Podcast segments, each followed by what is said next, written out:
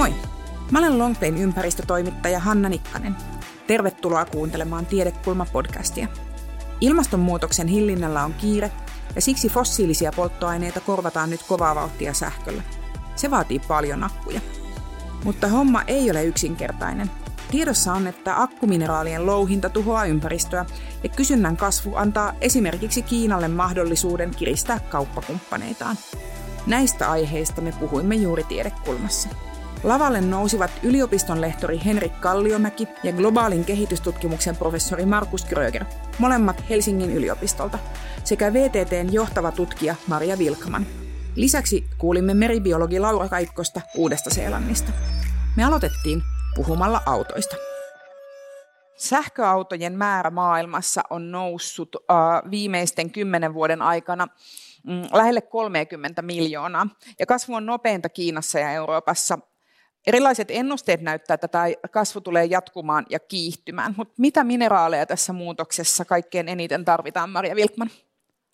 No, jos katsotaan näitä sähköauton akkuja, jotka on nyt tällä hetkellä liikenteessä, mitkä on litium-ioniakkuja, niin niissä kaikissa on vähintään litiumia ja sitten niissä on grafiittia. Ne on yhteisiä aineita kaikkiin.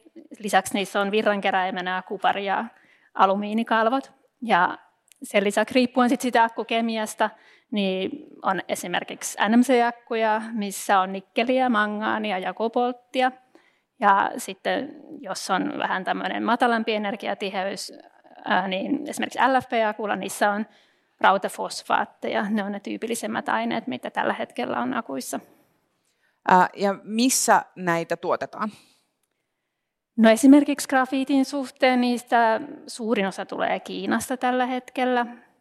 Ja sitten näistä metalleista litiumia tuotetaan Australiassa, Etelä-Amerikassa – Euroopassa esimerkiksi Portugalissa on litiumin tuotantoa, mutta se on vain pieni prosentin osuus siitä tarpeesta, mitä, mitä sille on. Että suurin osa tulee EUn ulkopuolelta. Näin ennusteita siitä, miltä, miltä nämä äh, esimerkiksi just litiumin kysynnän käyrät tulee, tulee näyttämään seuraavien 10 tai 20 vuoden aikana. Niitä on monenlaisia, mutta tyypillistä on, että se näyttää aika eksponentiaaliselta se kasvu. Riittääkö nämä mineraalivarat siihen, mitä, mitä nyt ennustetaan, että tarvittaisiin? No sanotaan, että jos, jos me ei tehtäisi mitään kehitystä näille akkumateriaaleille, niin varmasti voisi tulla ainakin hetkellistä puutetta niiden saatavuudesta. Et litiumia on maapallolla, mutta siitä, miten nopeasti me saadaan skaalattua sen tuotantoa, että me saadaan niin nopeasti sitä käyttöön kuin mitä on tarvetta, niin voi tulla hetkellisiä puutoksia ainakin sen suhteen. Ja just viime viikolla kuultiin perjantaina uutisissa, että Kiina on kiristänyt grafiitin vientirajoituksia, niin siinäkin voi olla, vaikka hiiltä maapallolla on paljon, niin taas saatavuusongelmia sen takia, että mistä saadaan ne tuotantoketjut kuntoon. Ää, Miten muut keskustelijat, miten, miten te näette tämän? Tuleeko tämä jatku, kasvu jatkumaan ja, ja tuleeko mineraalit riittämään?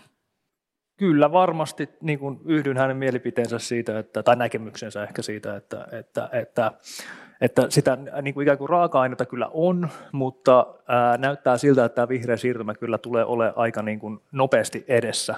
Ja se riittävyys, että saadaanko me yhtä nopeasti me sieltä maankamarasta tai kiviaineksesta pois hyöty käyttöön, niin se on sitten toinen kysymys. Ja kyllä toi niin kuin aika vauhdilla näyttää se kasvu olevan, että se voi olla, että se tiukkaa rupeaa jossain vaiheessa tekemään, että, että saadaanko niitä, niitä sieltä yhtä nopeasti pois, kun tarve on sitten. No mä näkisin ehkä enemmän epävarmuuksia siinä. On monetlaiset kriisit kasvamassa, poliittiset tekijät, saadaanko niitä siltä ulos ja toisaalta materiaalisestikaan en usko, että niitä riittää niitä mineraaleja tällaiseen lisäkulutukseen akkujen kautta. Mm, no nyt kun tämä ja me tullaan puhumaan, tähän liittyy siis tietenkin moniin kysymyksiin, niin kuin raaka-aineiden kierrätystä ja, ja, ja sitä, että, että minkälainen kasvu ylipäänsä on vääjäämätöntä. Me tullaan puhumaan niistä vielä, vielä myöhemmin tänään ja myös näistä, niin kuin mainitsin, ekologisista ja inhimillisistä kustannuksista. Mutta, mutta nyt kun tämä kaivosryntäys ja, ja akkuteollisuuden geopolitiikka on yhtäkkiä noussut viime vuosina tällaiseen laajaan keskusteluun, käydään debattia ympäristövaikutuksista ja ihmisoikeusvaikutuksista, niin Henrik Kalliomäki, miten tämä geologien työn ajankohtaistuminen näkyy sun alalla teidän töissänne? no, kyllä se näkyy työpaikkojen niin määrä jo lisääntymisenä. Että tota, malminetsintä on semmoinen, mikä on taas lähtenyt kasvuun esimerkiksi litiumin suhteen ja ää, niin kuin työpaikkojen lisääntynyt malmifirmoissa on esimerkiksi jonkun verran, ei nyt mitään ehkä eksponentaalista nähdä siellä, että kaikki revitään koulun penkiltä sinne, mutta jonkun verran, että geologia on kuitenkin sinänsä niin kuin ihmismäärää nähdään aika pieni ala Suomessa, mitä on, mutta, tota, mutta työllisyytenä ja, ja jonkun verran myös kaivoksissa on myös näkynyt sen, että se ei ole pelkästään niin kuin malmin etsintään liittyvää, että, että jo, jo, joissakin kaivoksissa on geologiaa käytetään jo paljon muuhunkin niin kuin, kuin pelkästään siihen malmin, malmin löytämiseen, että siellä on ympäristökysymykset ja vesien hallinta on yksi semmoinen tärkeä ja kasvava osa, mikä tulee olemaan tosi tärkeä osa niin kuin kaivoksen osuutta ja hydrogeologia ja geologiset tai vedet ja pohjavedet ynnä tämmöiset on semmoisia, mitkä niin kuin on nimenomaan geologian ja hydrogeologian niin kuin osaamisaluetta. Joo. Markus Kröger, sä oot sanonut, että, että tota, tällä hetkellä vihreä siirtymä on asia, joka itse asiassa tapahtuu sen olemassa olevan fossiilisten polttoaineiden kulutuksen päälle. Mitä sä tarkoitat sillä? No niin, ei tässä varsinaisesti siirtymästä ole vielä ole kyse, että he ovat siirrytty, vaan samaaikaisesti on lisääntynyt se materiaalinen kulutus ja, ja myös näiden fossiilisten polttoaineiden käyttö, että se on tullut sen päälle, kun katsoo käyriä. Että siinä mielessä on vähän harhaan johtavaa puhua siirtymästä. Joo. Tota, Seuraavaksi meidän joukkoon liittyy meribiologi Laura Kaikkonen, joka tutkii ihmisen vaikutusta syvään mereen Uuden-Seelannin vesi- ja ilmakehän-tutkimuslaitoksella. Laura ei päässyt tänne tänään mukaan sen takia, että Uusi-Seelanti sijaitsee aika kaukana Suomesta, uh, mutta haastattelin häntä videolle siitä, millaisia mineraaleja merenpohjasta löytyy ja miksi keskustelu niiden käytöstä käy juuri nyt kuumana. Uh, näihin merenpohjan kaivostoiminnan pelisääntöihin liittyy muutama käsite, jotka, joihin mä viittaan nyt tässä alussa, jotta ne sitten ei, ei hämmentäisi videolla, um, koska nämä nousee haastattelussa esiin. Ensinnäkin on kysymys siitä, että mitä on matalat ja mitä on syvät merialueet. Molemmista näistä löytyy näitä taloudellisesti kiinnostavia mineraaleja, mutta niiden käyttöön pätee vähän eri säännöt. Eli näiden raja menee noin 200 metrissä siinä syvyydessä, jossa auringon valo on, on pääasiassa hiipunut eikä yhteyttäviä eliöitä ole. Esimerkiksi Suomenlahden syvin kohta on vain 115 metriä, eli se jää paljon tämän mm, syvän meren määritelmän vallan yläpuolelle. Lisäksi tässä haastattelussa viitataan valtioiden omiin aluevesiin ja kansainvälisiin merialueisiin, ja niitä säännellään eri tavoilla. Ja sen Laura tuossa haastattelussa selittää hyvin. Mutta nyt vuorossa siis Laura Kaikkonen. Tervetuloa Laura Kaikkonen. Kerro meille, mitä mineraaleja syvänmeren pohjasta saadaan? No merenpohjahan on aivan yhtä, jos ei jopa monimuotoisempi ympäristö kuin maalliset ympäristöt. Ja merenpohjan mineraaleja löytyy monissa eri muodoissa. Kaikkein yleisemmin julkisuudessa on ollut tämmöiset monimetallisaustumat, joissa on muun muassa nikkeliä, kobolttia ja harvinaisia maametalleja. Ja tämän lisäksi kaupallisesti kiinnostavia mineraalisaastumia löytyy muun muassa sammuneista syvänmeren savuttajista ja sitten erilaisista levymäiseksi saostuvista tota, mineraaleista. Esimerkiksi koboltti on sellainen, jota löytyy paljon näistä mineraalisaostumista. Kuka haluaa hyödyntää näitä varantoja? No, tällä hetkellä merenpohjan kaivostoimintaa ei vielä ole kaupallisesti käynnissä. Kiinnostusta löytyy sekä erilliseltä valtiolta, jotka haluaa selvittää, millaisia mineraalivaroja niillä on niiden aluevesillä. Ja tämän lisäksi sitten tota, paljon julkisuudessa on ollut syvämeren kaivostoiminta kansainvälisillä merialueilla ja täällä sekä erilaiset valtiot että sitten yksityiset yritykset selvittää, että miten tämä toiminta voisi mahdollisesti sitten toimia ja miten kannattavaa se mahdollisesti olisi. Mitä riskejä tähän syvänmeren kaivostoimintaan liittyy? No ensimmäisenä, kun lähdetään ottamaan jotain mineraaleja meren pohjasta, niin silloin ihan auttamatta aina tuhoutuu täysin se merenpohjan elinympäristö, joka usein tarjoaa monissa paikoissa elinympäristön monenlaisille eliöille, jotka kiinnittyy näihin mineraalisaustumiin. Tämmöisiä on esimerkiksi erilaiset sienieliöt, korallit ja näissä paikoissa on myös paljon erilaisia kaloja. Eli ensinnäkin menetetään täysin ihan uniikki habitaatti, josta etenkin syvässä meressä tiedetään vielä tosi tosi vähän. Tämän lisäksi paljon huolta aiheuttaa se, että on tosi vaikea ennustaa, kuinka laajalle alueelle nämä vaikutukset sitten tästä mahdollisesta sedimentin pölyämisestä ja haitallisista aiheista ää, leviää, joten se, että jos tehdään kaivostoimintaa vasta pienessä paikassa, niin on tosi vaikea meriympäristössä ennustaa, että kuinka pitkälle nämä vaikutukset leviää. Ja näiden ympäristöriskien lisäksi tähän etenkin syvämeren kaivostoimintaan liittyy myös paljon kansainvälistä konfliktia siitä, että kuka saa tehdä tätä toimintaa, millaisilla säännöillä, kuka hyötyy näistä varoista, kun ne on virallisesti koko maailman kansan yhteistä omaisuutta ja paljon muita erilaisia kiistoja. Niin, tämä on tavallaan tämä on ala, joka selvästi on vähän muodostumassa ja kehittymässä, mutta miten se tällä hetkellä toimii? Kuka päättää siitä? että kuka saa käyttää syvämeren mineraaleja ja, ja millaisin ehdoin? No ensinnäkin, kun puhutaan syvästä merestä, niin on hyvä erottaa se, että syvämerta löytyy siis sekä näitä kansainvälistä merialueita, jotka mainitsin, mutta sitten myös eri maiden, rannikkovaltioiden kansainvä- niin omilta aluevesiltä. Ja se, miten tätä toimintaa säädellään kansainvälisillä merialueilla ja aluevesillä eroaa sillä, että jos tehdään toimintaa kuin maan aluevesillä, niin silloin sillä maalla lähtökohtaisesti on päätäntä, vai, päätäntäoikeus siihen, että miten sitä toimintaa tehdään ja kuka sitä saa tehdä. Mutta sitten kun lähdetään kansainväliselle merialueelle, niin siellä tätä kaivostoimintaa säätelee YK-alainen merenpohjajärjestö, International Seabed Authority englanniksi, ja se toimii YK merioikeusyleissopimuksen alaisena.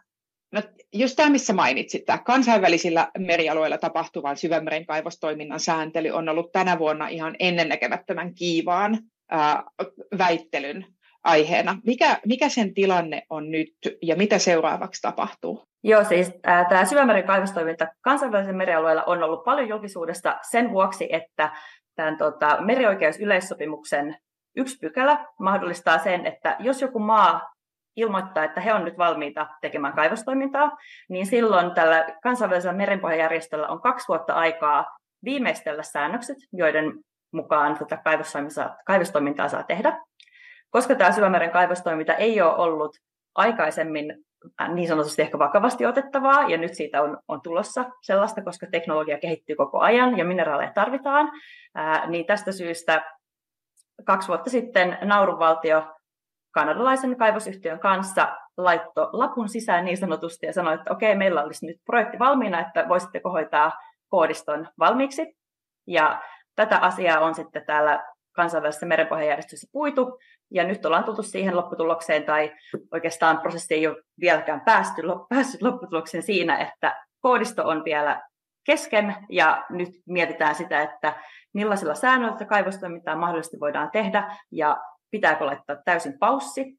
Tällä hetkellä monet valtiot on, ja Suomi on, on nyt yksi näistä, on allekirjoittanut vetoomuksen siitä, että pitäisi laittaa moratorio kansainvälisten merialueiden kaivostoiminnalle ja ensin tutkia näitä ympäristövaikutuksia ja kehittää kunnolla robustia säännöstöä tälle toiminnalle ennen kuin päästetään joitain maita tai, tai yhtiöitä sörkkimään kansainvälistä merenpohjaa.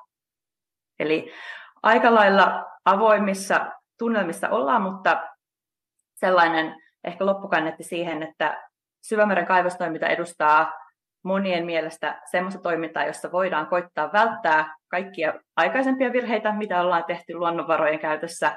Ja toiseksi, kun miettii tätä kovaa mediohuomiota, mitä tämä ala on saanut, niin kyllä se näyttää siltä, että luultavasti julkinen mielipide ja eri maiden ja tahojen vastustus niin on luultavasti sellainen, joka vaikuttaa tosi vahvasti siihen, että mihin suuntaan kaikki investoinnit ja tämä ala ylipäätään menee seuraavina vuosina.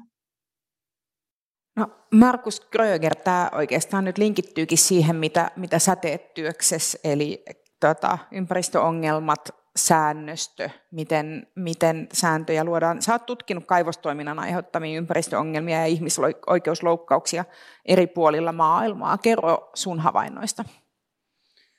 No, politiikka määrittää hyvin paljon sitä, missä näitä kaivoksia voidaan avata tai ylipäätänsä luonnonvarahankkeita. Eli esimerkiksi Intiassa pitkälti vastarinnan takia noin puolet rautakaivoksista suljettiin noin kymmenen vuotta sitten. Ne oli laittomia ja eteni niin kuin kaivosalueiden yli.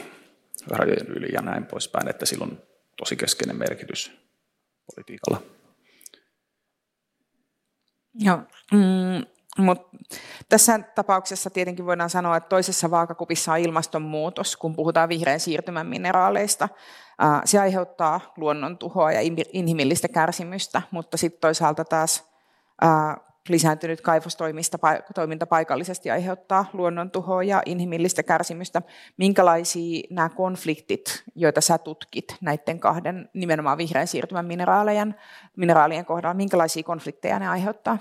No ennen kaikkea nämä liittyy veteen, eli veden saastuminen, eli tällä hetkellä meidän ei missään nimessä pitäisi uhrata puhdasta vesivaroja vaikkapa Suomessa tai missään päin maailmaa, koska ne hupenee todella nopeasti ekologisen ilmastollisen kriisin myötä. Eli nyt on kaikkein huonoin hetki yrittää niin kuin lisätä kaivostoimintaa, vaan pitäisi nimenomaan pysäyttää uudet kaivoshankkeet ja sen sijaan keskittyä siihen, että kierrätetään olemassa olevista kaivoksista, otetaan paljon paremmin irti, mitä siellä on, sitä kautta, kun pysäytetään se uuden halvan mineraalin tulo, niin pakotetaan teollisuus siihen, että he innovoi ja keksii uutta, niin kuin yleinen dynamiikka on kehityksessä. Sen lisäksi pitää painottaa ennen kaikkea sitä, että materiaalisuus vähenee kaikessa. Eli pitää olla paljon isompi säännöstely siihen vaikkapa, että minkälaisia sähköautoja voi valmistaa. Että ne ei ole luksusautoja, jotka syö niitä resursseja, vaan katsotaan sen mukaan, että mikä on tarpeellista – ja mikä on kestävää investoinneissa, kaikissa investoinneissa ja sen mukaan edetään, eikä niin, että oletetaan, että on joku abstrakti kysyntä, joka kasvaa, sellaista ei ole olemassakaan, vaan nimenomaan nämä jutut lähtee enemmän sitä tuotantotasolta, eli mitä tapahtuu siellä tuotannon päässä, ekstraktion päässä, kaivoksilla se määrittää sitten sitä, mitä myöhemmin tapahtuu, niin kuin koronakriisissäkin nähtiin, niin lentokoneet pysyvät maassa, että se sääntely on mahdollista, se vähentäminen, mutta se ei lähde siitä kuluttajasta ennen kaikkea, vaan se lähtee sieltä valtioiden ja sen järjestelmän muuttamisesta ja kaupan säännösten ja ennen kaikkea tuotannon hillitsemisestä. Eli sä sanot, että ei uusia kaivoksia, tuotannon hillitsemistä, uuden materiaalin käytön hillitsemistä ja priorisointi siihen, mikä on tärkeintä. Henrik ja Maria, miten äh, näettekö te, että nämä on mm, realistisia ratkaisuja? No sinänsä mainitsit myös kierrätyksen. Se on toki oleellista, että nämä kierrätetään. Ja se akkumateriaaleissa on myös hyvä, että ne pystyy kierrättämään todella tehokkaasti jo tälläkin hetkellä, mutta meillä ei ole vielä käytössä riittävästi akkumateriaalia, jotta siitä kierrätetystä materiaalista voitaisiin rakentaa riittävästi uusia akkuja, jotta pystyttäisiin näitä hiilidioksidipäästöjä vähentämään ja tekemään riittävästi sähköautoja, niin valitettavasti vielä kyllä tarvitaan myös sitä primääri uutta primäärimateriaalia akkujen valmistamiseen. Se on yksi, yksi pointti kanssa tähän, että vasta joskus on arvioitu, että vuonna 2040 alkaisi tulla riittävästi sitä kierrätysmateriaalia näihin akkujen valmistukseen. Mm, kyllä, kyllä se, että se sekundäärinen tuotanto, eli se kierrätys nimenomaan, niin ei, ei, ei valitettavasti kyllä vielä olla sillä tasolla, että se onnistuisi pelkästään sen kautta. Mutta yhdyn niin kuin sun mielipiteeseen siitä, että, että niin kuin jotenkin itse näkisin, että ainoa vaihtoehto on tässä nimenomaan se ihmisten kulutus, tuli se sitten omasta tahdosta tai sitten niin kuin, ää, valtion tasolta. Et se on niin kuin ehkä mun mielestä avainasemassa siitä, että, että se tulee määräämään sen, että kuinka paljon niitä tulee olemaan ja miten. Meidän niin kuin yhteiskunta on niin riippuvainen raaka-aineista, että mä näen sen tosi niin kuin, ää, ehkä semmoisena ei-todellisena vaihtoehtona, etteikö niitä kaivoksia tulisi lisää. Et teknologia, uudet keksinnöt ja kaikki muukin tulee tarvitsemaan niitä raaka-aineita sieltä maaperästä, että se on varma, jotta me pystytään sitten ikään kuin tuomaan niitä uusia innovaatioita sitten myös kehille. Mutta se, että missä määrin, niin sen pitää kyllä olla kestävällä pohjalla. Mä jotenkin näen, että se on nimenomaan niiden niin kuin kulutustottumuksia ja niiden niin kuin toiminta, miten se tulee.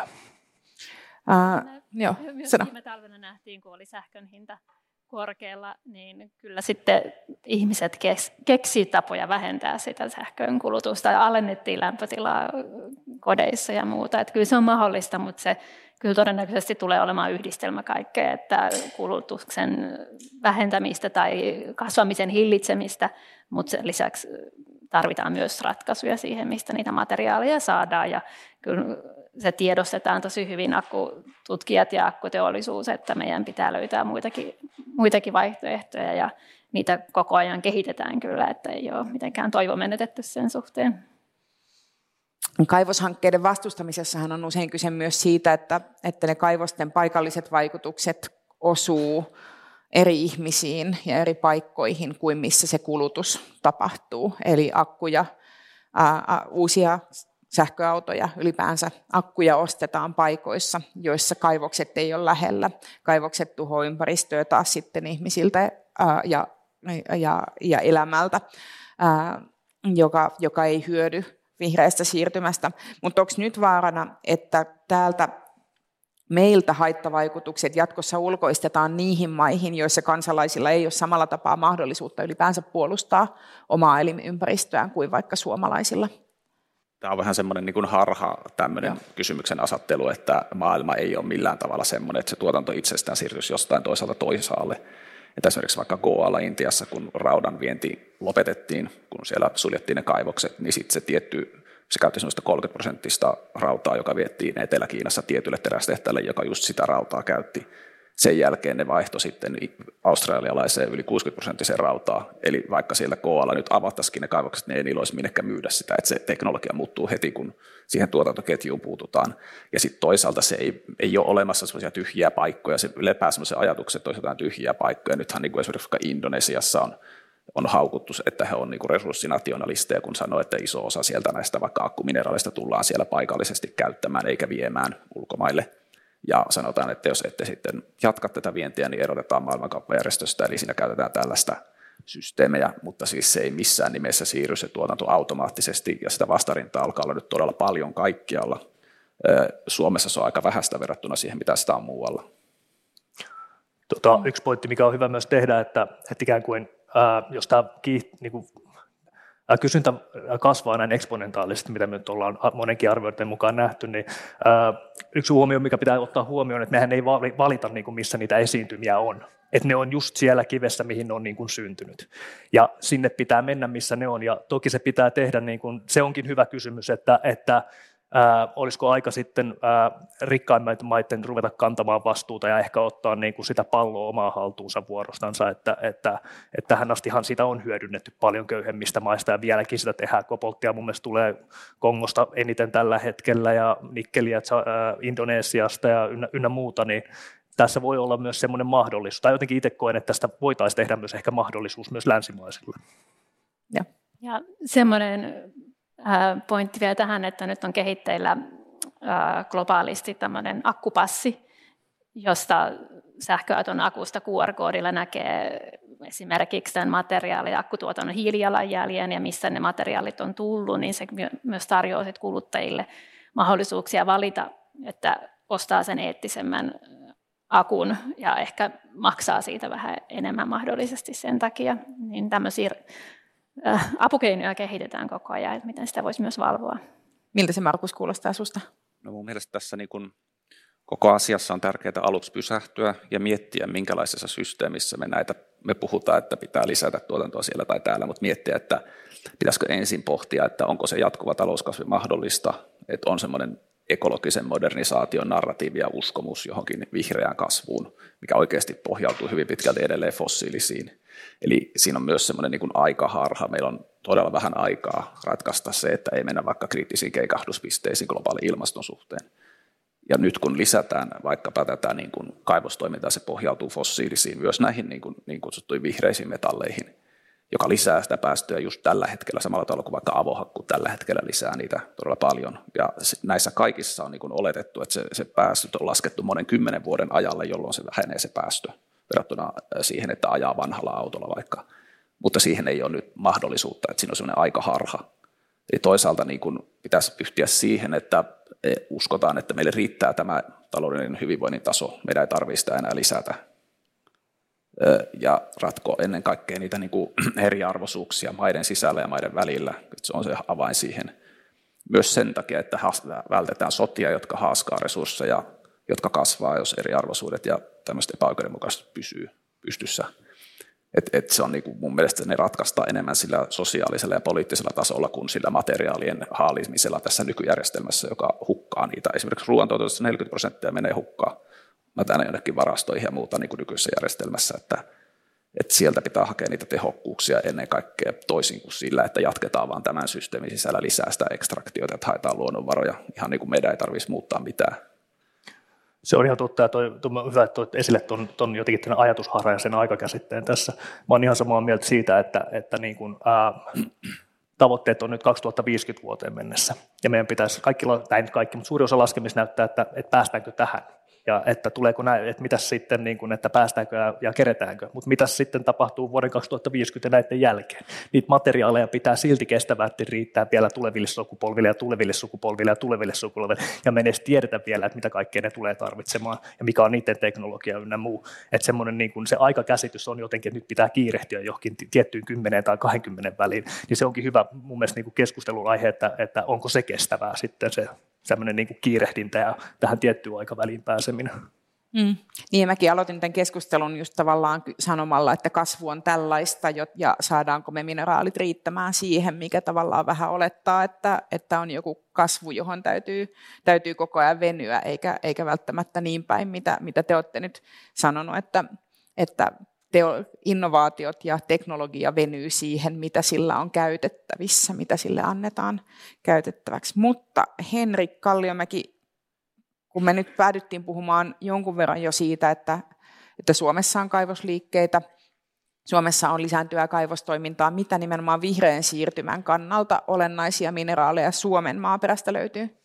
No, tällä hetkellä nyt on ehkä semmoisia äh, oleellisemmat on, missä on niin kuin kaivostoimintaakin tällä hetkellä, niin on äh, nikkeliesiintymät. Meillä on esimerkiksi Kevitsan kaivos Pohjois-Suomessa Sodankylässä, ja äh, toinen on äh, no, ehkä vähän äh, tämmöisen negatiivisenkin äh, julkisuuden kautta äh, syystäkin toki äh, äh, tuttu on tämä Talvivaaran kaivos, mikä on siis toiminnassa vieläkin, ja se on myös tämmöinen monimineralisaatio, äh, missä on nikkeliä, kuparia, sinkkiä ynnä muita, että siellä on muun muassa nikkeliä, mitä tarvitaan tähän. Ja sitten ehkä nyt, mikä on tällä hetkellä tosi niin kuin, äh, kartalla, on litiumi. Ja, ja meillä on äh, Keliperin äh, kaivokset. Keliperi oli suomalainen yhtiö, kunnes viime vuonna hän tuossa joku Ää, muistaakseni eteläafrikkalainen yhtiö, mutta siis tuolla Kaustisen alueella Pohjanmaalla, niin siellä on yhdet Euroopan suurimmat litiumvarannoista. Ja, ja siellä on nyt ää, pikkuhiljaa äh, se on ollut jo siis toiminnassa useita vuosia siellä ja, ja, ja siellä on nyt lupa käsittelyt mennyt osat, osittain jo läpi siellä,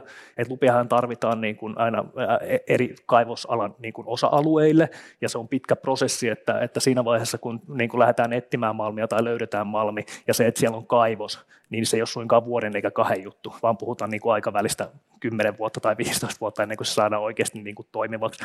Niin, niin tota, mutta joka tapauksessa, että se on nyt ää, lupa, lupia siellä nyt kun viimeksi tarkistin, niin siellä on saatu kaivostoiminnalle ja, ja rikastamollekin mun mielestä, että se on varmaan semmoinen, mikä tulee olemaan niin kuin sitten ää, semmoinen aika merkittäväkin Suomen osalta, että toisessaan Euroopan suurimmat arvioidut varannot on löydetty Suomesta litiumin suhteen, että, että ne on ne, litiumia, nikkeliä, kuparia on ehkä semmoiset, mitä, mitä, mitä on. Jonkun verran grafiittia ollaan nyt semmoinen, on ollut pieni semmoinen, niin kuin, että sitä on pyritty etsimään, etsimään enenevissä määrin, ja, ja, ja voi olla, että sitä Suomesta löytyykin merkittäviä määriä, että se on niin kuin taloudellisesti kannattavaa sieltä poimia pois, mutta Suomen kallioperä on hyvin, ää, mo, niin kuin, täällä on monenlaista kiveä, tämä on hyvin vanhaa, täällä on ollut aikaa, tämä on käynyt läpi niin kuin monenlaisen geologisen niin kuin prosessin, ää, meidän vanhimmat kivet on 3,5 miljardia vuotta, mikä on todella, todella vanhaa, siis Suomen kallioperä on suurimmaksi osaksi syntynyt 1,5-2,8 miljardia vuotta sitten, se on kerännyt käymään monenlaiset prosessit läpi, missä on sitten pystynyt syntymään erilaisia tämmöisiä malmimuodostumia tänne, ja sen takia Suomen vaikka on pieni pinta-ala, niin meillä on aika itse asiassa paljon sitten erilaisiakin malmeja täällä erinäköisissä ympäristöissä. Mm, ja miten, siis sä tosiaan sanoit, että, että Suomessa on Euroopan suurimmat nyt löydetyt litiumesiintymät. Miten suurista määristä siinä puhutaan? Kuinka pitkään siellä tulisi kaivostoiminta jatkumaan? No kyllä se, niin kuin, mä en, nyt täytyy muistaa, myöntää, että en tiedä tarkkoja lukuja, mutta kyllä se niin kuin, puhutaan varmaan 10-20 vuodesta, siis on, tämä on se aikaväli, ehkä ennemmin kuin pari vuotta tai sitten sata vuotta, että, että en muista tarkkoja, mutta jotain, jotain tätä niin kuin luokkaa se on, että, että ää, uusia kaivoksia tuskin lähdetä perustamaan, niin kuin, jos ne ei ole pitkäikäisiä.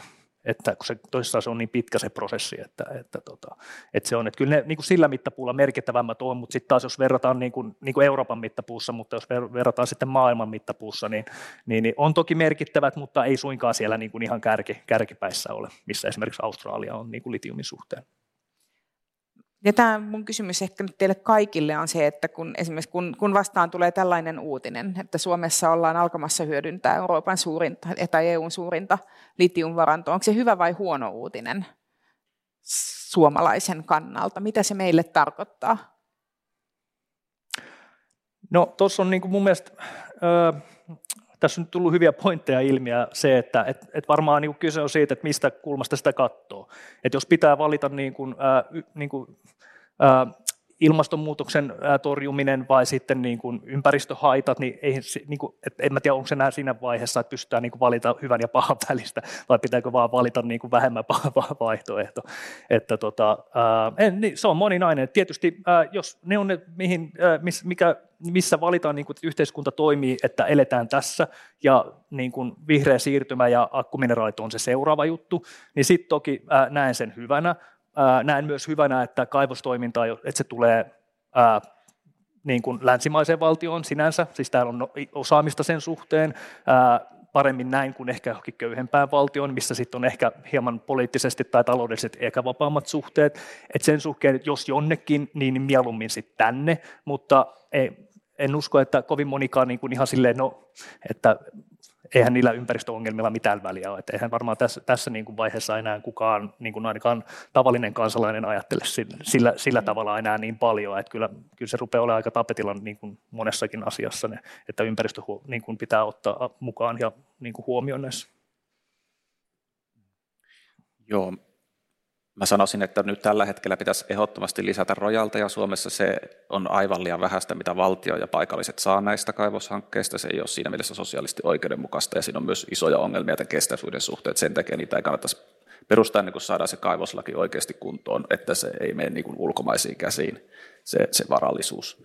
Se nyt on ensimmäinen askel ja sitten totta kai, että paikallisilla on oikeasti mahdollisuus vaikuttaa siihen, että ei voi niin kuin kenellekään pakottaa niitä hankkeita ja että niistä kerrotaan niistä vaikutusta oikeanlaisesti. Ne ympäristöarvioinnit on tehty puolueettomasti ja hyvin ja, ja näin poispäin annetaan sille lupaprosessille aikaa. Että mä näkisin sen isona ongelmana, jos EU nyt yrittää tehdä lainsäädäntöä, että Suomessa sitten ja muualla EUssa sallittaisiin pikaprosessilla vaikka nämä niin kutsutut vihreät mineraalit. Se, se on niin kuin muistuttaa tällaista koloniaalista suhdetta, että Suomi joutuisi siinä sitten niin kuin tuottamaan näitä raaka-aineita ja kärsimään enemmän ne paikalliset näiden tuotannosta, varsinkin sillä tavalla, että niitä tuloja ei edes tulisi niin paljon Suomeen tässä nyky, nyky tota rojalti-regiimissä. Sä sanoit, että lisää rojalteja. Mitä, mitä käytännössä, miltä se voisi näyttää, että vaikkapa kaustislaiset hyötyisivät litiumkaivoksestaan enemmän? Mitä se, mitä se, niin kuin, minkälainen ratkaisu se voisi olla? No vaikkapa Argentiinalla on semmoinen yli 30 prosentin soijan vientivero semmoisen valaittaa mineraaleille, jos niitä viedään. Sekin myös pakottaa siihen, että ne prosessoidaan täällä Suomessa eikä viedä muualle raaka-aineena. Ja, ja sitten ihan niin kuin siinä paikan päällä on niin kuin vaikka se, että valvio, kun se löytyy, se ei siirry sille yksityiselle omistajalle, vaan se pysyy valtion omaisuutena, joka vuokraa sitä ja voi säädellä sitä, että sitä ei viedä muutamassa vuodessa kaikkea kaiveta pois ja laajenneta. Että esimerkiksi Intiassa ihmiset sanoivat, että pitäisi miettiä sillä tavalla, että se on 30 000 vuotta, riittää se mineraali. Että mietitään tuleviakin sukupolvia, joilla voi olla ihan erilaisia tarpeita ja paljon parempia teknologioita niihin, että se voi olla todella No ensinnäkin se on eettisesti ei, ei ole oikein, että me käytetään tässä kaikki ja ulkostetaan kaikki haitat, ilmastopäästöt tuleville sukupolville, mutta sen lisäksi myös se, että tulevaisuudessa todennäköisesti tulee olla parempaa teknologiaa, josta voidaan ottaa sieltä vähemmän tuhoisin keinoin. Eli ei kannata heti rynnätä kaikkiin nyt käyttämään vielä, vaan mä sanoisin, että valtionkin kannalta se on järkevää näiden niin kuin kansallisaarteiden hallintaa, mitkä meillä on nämä malmiot, että niitä ei kaikkea kuluteta nyt. Sehän, niin kuin, sehän ei ole siinä mielessä liiketoimintaa, että se olisi tuottavaa liiketoimintaa, kaivostoimintaa, vaan se on niin kuin varallisuuden myymistä. Että myydään se pois ja sitten sitä ei enää ole, sitten se on mennyt.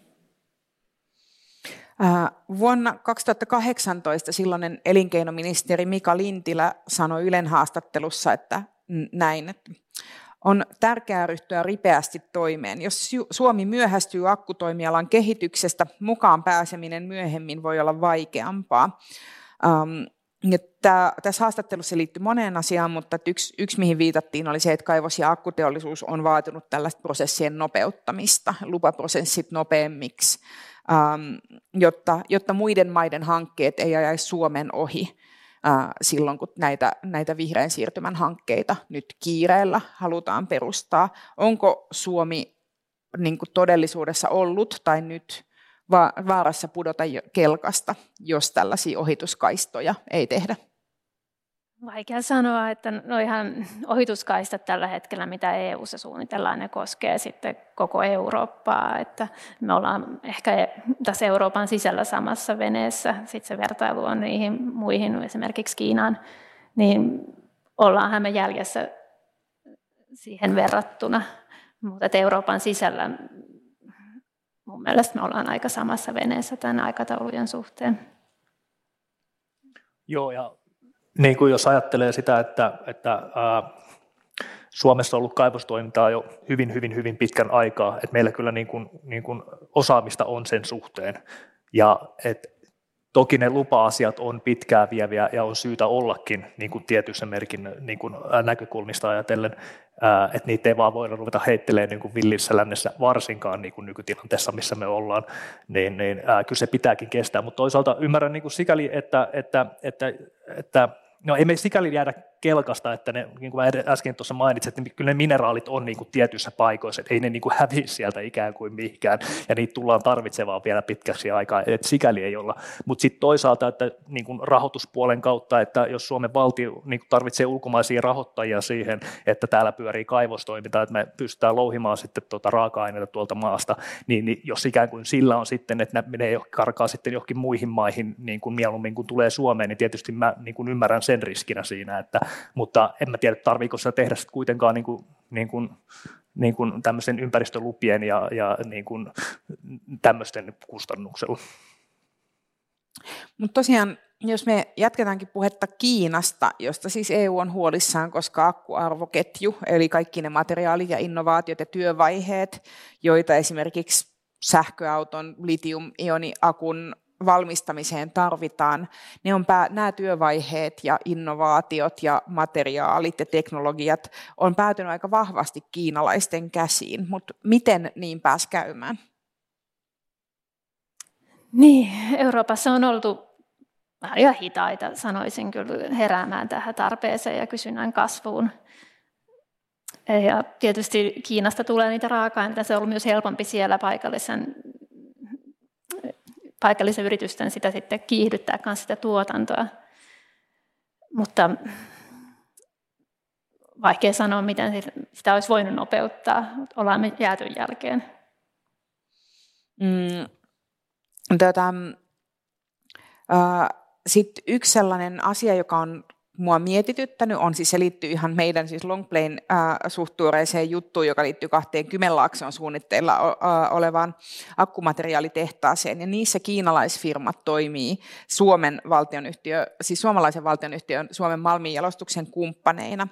Ja tässä Outi Salovaaran jutussa tämä Suomen malmijalostuksen toimi, toimitusjohtaja Matti Hietanen totesi, että vaihtoehdot on ylipäänsä vähissä. Yhteistyötä on tehtävä kiinalaisten kanssa, koska se tekninen tietämys akkuasioissa on ylivoimaista. Onko näin? Siis, että onko, onko ylipäänsä mahdollista saada Kiinan etumatkaa kiinni vai onko, onko tavallaan eurooppalaisetkin yritykset tuomittu tekemään nimenomaan kiinalaisten yhtiöiden kanssa – nyt yhteistyötä? Niin, tämähän on aika sellaista paljon investointeja vaativaa toimintaa, että se on myös siitä, että kenellä on sitten rahaa pistää kaivostoiminnasta jalostukseen ja akkujen valmistukseen saakka. Ja tietty riippuu siitä, mistä kohtaa sitä arvoketjua me puhutaan. Mutta sitten jos katsoo sitä akkujen valmistusta, niin Euroopassa on kyllä siihen tullut paljon nyt toimintaa jopa monta kertaa enemmän kuin mitä muutama vuosi sitten ennustettiinkin, että se on lisääntynyt paljon nopeammin. Ja jos katsoo meidän naapurimaata Ruotsia, niin siellä on paljon akkukennovalmistusta. Nordvoltilla on jo iso tuotanto ja sitten siellä on myös paljon startuppeja että mä en nyt näe, miksei Suomessa voisi sitä samaa tehdä, mutta mä en kyllä tiedä, että ketä niihin ruotsalaisiin firmoihin on investoinut, että ehkä sielläkin voi hyvinkin olla kiinalaista rahaa takana. Niin kyllä se, kyllä se, niin kuin se raha on varmasti semmoinen, että valtioilla tuskin niin kuin yksinään on varaa ruveta kaikkea rahoittamaan, että, että kyllähän tarvii sinne varmaan ulkomaisia sijoittajia. Se, että niin kuin, ää, jotenkin semmoinen kaksinaisajattelu siitä, että joko Kiina tai ei Kiinaa, niin, niin, niin mun mielestä se on ehkä vähän semmoinen, mikä ei ehkä sovi tämmöiseen nykyyhteiskuntaan, ää, minkä takia ei voisi ikään kuin toimia niillä tasoilla, millä koetaan tarpeelliseksi ja hyödylliseksi yhteistyötä tehdä.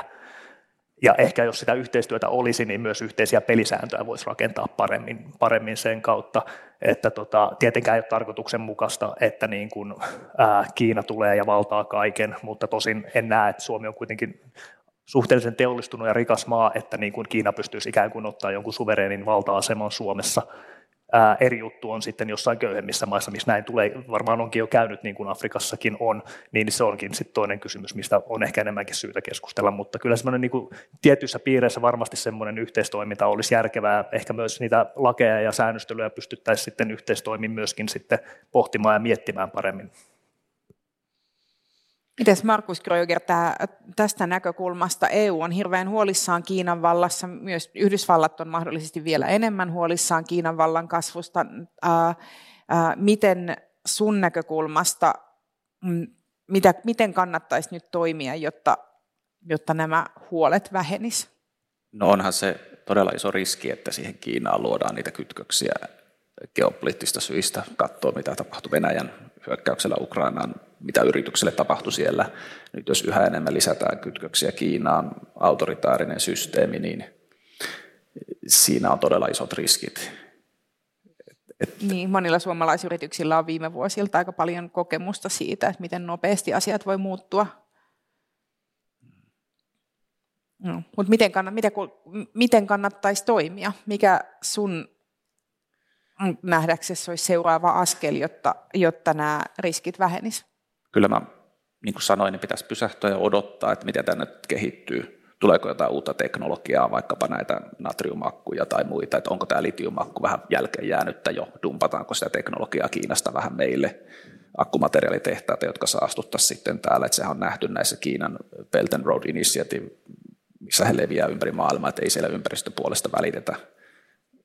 Halutaan vain kiinalaisfirmoille sopimuksia, ihan niin kuin EU haluaa myös omille firmoilleen sopimuksia ulkomailla, että ei, ei siinä siinä mielessä eroa Mutta se on niin kuin tässä se ongelma, että liikutaan tämmöisen niin kuin kansainvälisen järjestelmän sisällä, jossa edelleen kansallisvaltiot on kilpailevinaan keskenään, ja siinä sivussa sitten tuhotaan planeettaa. Et, et, et siitä pitäisi päästä eroon siitä semmoista asettelussa siinä järjestelmässä, Sanoit äh, sanan natriumakku, josta ei olla vielä puhuttu, mutta nyt on ehkä hyvä aika siirtyä siihen. Ja tämä on erityisesti mm, niin kuin Marja sun tontti, ja sä tutkit uusia akkuteknologioita. Mitä, mitä natriumakut on ja mihin ne soveltuu? Joo, no jos ihan yksinkertaistetaan, niin natrium-ioniakussa litium-ioni on vaan korvattu natrium-ionilla, joka toimii siellä varauksen kuljettajana anodilta katodille ja takaisin sitten. Ja mikä niissä on pääero, on energiatiheys, jos niin kuin ominaisuuksia ajatellaan. Eli natrium ja litium on eri kokoisia niin alkuaineita, eli natrium sellaisena vie enemmän tilaa kuin litium-ioni, joten sitten se natriumiakku on isompi ja painavampi kuin litiumioniakku. Niin sen takia niiden sovellukset ei ehkä ole ihan samoja. Litiumioniakut sopii sellaisiin, missä tarvitaan korkeita energiatiheyttä, esimerkiksi sähköautot, tai sitten varsinkin vielä, jos mennään rekkoihin tai vaikka sähkölentokoneisiin, missä tarvii olla tosi pieni ja kevyt akku, että se energia on tiheästi sinne pakattu.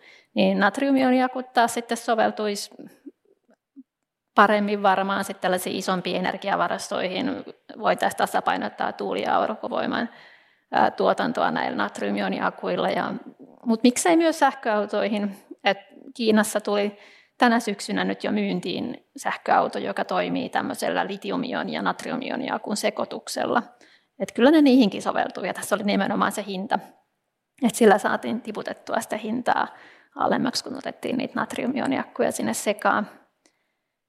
Ja myös näillä natriumioniakuilla on semmoinen hyvä puoli, että niitä pystyy lataamaan nopeampaan kuin nykyisiä näitä käytössä olevia litiumioniakkuja, niin voisi kuvitella, että jos se lataus nopeutuu tosi paljon, niin sitten pienempikin akku riittäisi, että ei tarvitse sitä monen sadan kilometrin rangea yhdellä latauksella. Tietysti se tarvitsee myös tosi kattavan latausinfran, johon pitää panostaa. Mutta että kyllä mä näen, että näin natriumioniakuilla on tulevaisuutta ja niitä on jo markkinoilla. Pääasiassa taas tietysti sieltä Kiinasta, mutta Euroopassakin on niitä natriumioniakkufirmoja pystyssä jo.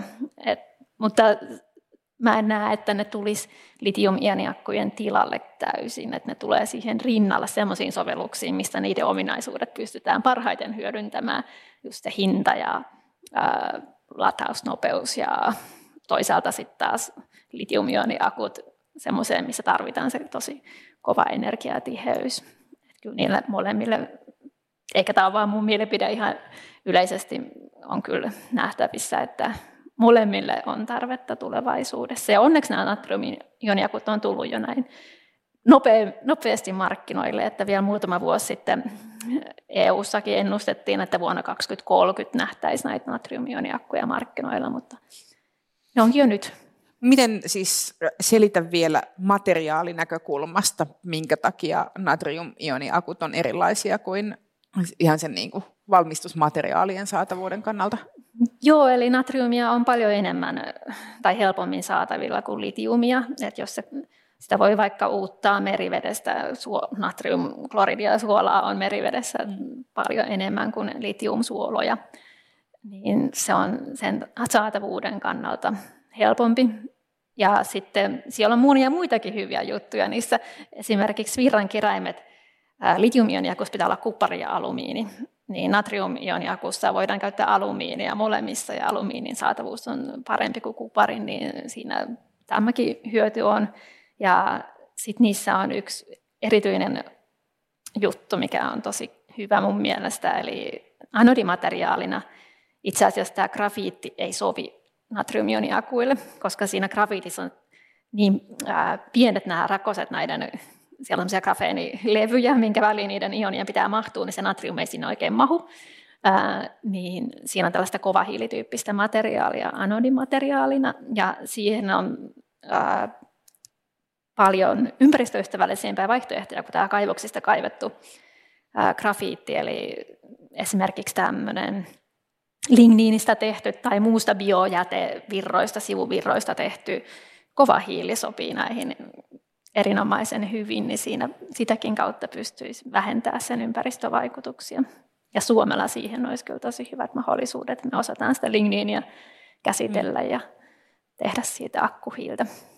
Eli käytännössä, jos, jos syystä tai toisesta tällainen niin kuin neitsheellisten kaivannaisten esiin kaivaminen loppuisi, niin natrium-ionin akut olisi sellaisessa maailmassa käyttökelpoinen vaihtoehto, koska ne ei perustu esimerkiksi litiumin tai grafiitin esiin kaivamiseen. Mm, joo, se kyllä on paljon ympäristöystävällisempi vaihtoehto, mutta siitä ei ikinä saada niin kovaa energiatiheyttä kuin niistä parhaimmista litiumioniakuista, että sinänsä jos halutaan sähköistää enemmän sovelluksia, vaikka ne lentokoneet tai rekat, niin sitten nämä natriumionia, kun en usko, että niillä nyt voidaan päästä riittävään, riittävään tota energiatiheyteen, niin sitten taas niissä tarvitsee litiumin ja ää, mitä enemmän näitä pystytään sähköistämään, korvaamaan niitä fossiilisia polttoaineita, niin sen parempi, että siinä on kaksi puolta.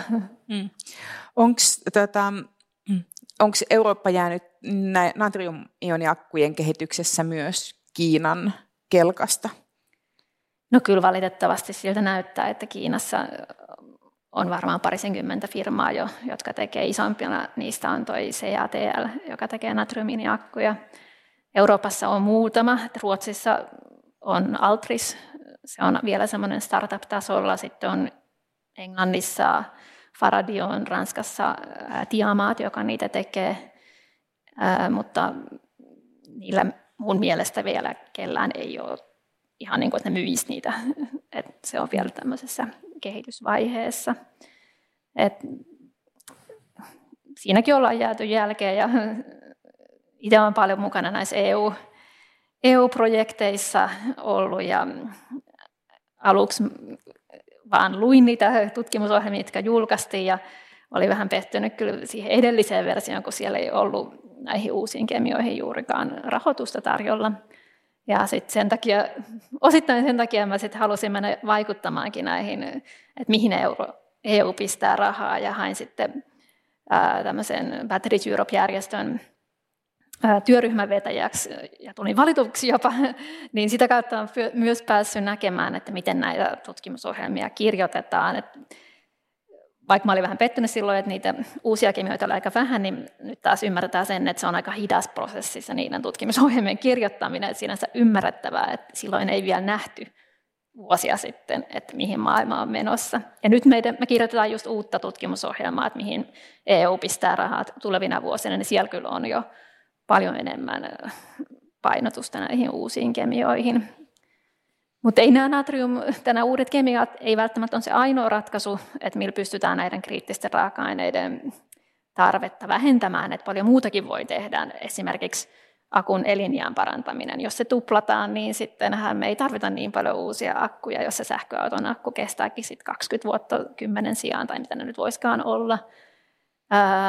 Itse latausnopeus on yksi että ei me tarvita niin isoja akkuja sähköautoissa, jos latausnopeus paranee, kaikki näitä koko ajan kehitetään. Kierrätys on ihan ehdoton, vaikka nyt ei ole vielä kierrätettävää, mutta tulevaisuudessa nämä on kierrätettävä kaikki akkumateriaalit. Kyllä paljon, paljon työtä tehdään sen eteen, että miten saadaan minimoitua sitten näiden kriittisten raaka-aineiden tarve, mikä on kyllä äärimmäisen tärkeää, että ei voida ihan loputtomiin sitä kuitenkaan kasvattaa. No, mites Henrik ja Markus, mitä päätöksiä te haluaisitte nähdä, että nyt tehtäisiin, jotta tulevina vuosina me ei jouduta ongelmiin kriittisten akkumateriaalien saatavuuden tai ylikysynnän tai loppumisen kanssa? Mm, vaikea sanoa tietysti konkreettisesti, mitä päätöksiä niin kuin, niin kuin vaadittaisiin siitä. Siihen liittyy varmasti paljon hallinnollisia asioita, mitkä, mistä en ole tietoinen, mutta tota, kyllä se mun mielestä on, niin kuin tässä on muutama kertaa tullut, on se, niin kuin se ehkä se aikakäsite on semmoinen, niin kuin mitä kannattaa oikeasti pohtia, että, että onko nyt, että seuraava kymmenen vuotta, niin meillä pitää olla X määrä lisää niitä, tai että me pyritään niin kuin tähän määrään ja tähän määrään, että se kestävyyden on niin kuin jatkuttava myös sen vihreän siirtymän jälkeenkin me ei tiedetä vielä, niin kuin, mitä, mitä, minkälaista teknologiaa meillä tulee olemaan siellä, niin ei kannattaisi nyt laittaa niin kuin ehkä sitten, ja eikä varmaan äh, olla sitä jonkun verran tietoisiakin, että, että ei kannata laittaa niin kuin, niin kuin munia yhteen koriin pelkästään, että kyllä se, niin kuin se, se, se kestävyys pitää jatkua niin kuin, niin kuin tuleville ja tuleville ja tuleville ja tuleville sukupolville, ja varmasti vielä riittää paljon tutkimista ja tekemistä ennen kuin lähdetään vaan niin kuin soitellen sotaa. Joo, kyllä mä sanoisin myös, että se pitää hajauttaa, että ei pidä ylisähköistää just sen takia, koska myös on se Kiina-riippuvuus, sitä ei pidä lisätä. Kiinahan on itse tehnyt niin, että ne on hajauttanut todella monen eri paikkaan maailmaan, mistä ne hommaa nykyään resurssinsa. Ne ei ole mitenkään, niitä ei voi kiristää esimerkiksi öljyllä. Niille tulee se kaikkialta ympäri maailmaa ja ne on niin kuin ihan tietoisesti tehnyt näin ja varastoinut niitä kriittisiä mineraaleja, vaikka rautaa sinne todella paljon, mitä niille itsellä on juuri. Että niin kuin se pitäisi ottaa tässäkin huomioon, että Suomessakin on vaikka niin kuin biokaasua käytetään autossa ja muita, että ei vaan sitä sähköä. Ja sitten, että se oikeasti olisi siirtymä, niin pitäisi tehdä semmoinen sääntö vaikka, että jos ostaa uuden sähköauton, niin pitää silloin toinen fossiilinen paljon päästöjä päästävä auto tuoda pois, että sen saa kierrätykseen. Että vasta sitten saa luvan ostaa sen, koska nythän siinä ei käytännössä sitä siirtymää tapahdu. Se tulee vaan siihen päälle että ei ole sitä poistumaa sillä tavalla, että sitä pitäisi säädellä ihan eri tavalla. Ja sitten valtiovalla myös, että minkälaisia saa myydä, missä oloissa tuotettu ja näin poispäin, niin kuin muillekin raaka Nythän me eletään semmoisessa järjestelmässä, jossa oletetaan, että mitä vaan voi ostaa mistä päin maailmaa, millä tahansa tuo, tavalla tuotettuna. Et eihän se nyt silleen pitäisi mennä, vaan siinä pitäisi olla niin kuin eettiset säännöt sille. Nyt tässä vaiheessa sanon, että kiitokset hyvästä keskustelusta Maria Wilkman, Henrik Kalliomäki ja Markus Gröger. Kiitos, että kuuntelit Tiedekulma-podcastin. Meillä Helsingin yliopistossa tehdään myös toista tiedepodcastia nimeltään Utelias mieli. Siinä tutkijat kertovat, mikä on heidän mielestään kiinnostavinta omalla alalla juuri nyt. Joten, jos pidit Tiedekulma-podcastista, niin kuuntele myös Utelias mieli. Löydät sen kaikista podcast-palveluista.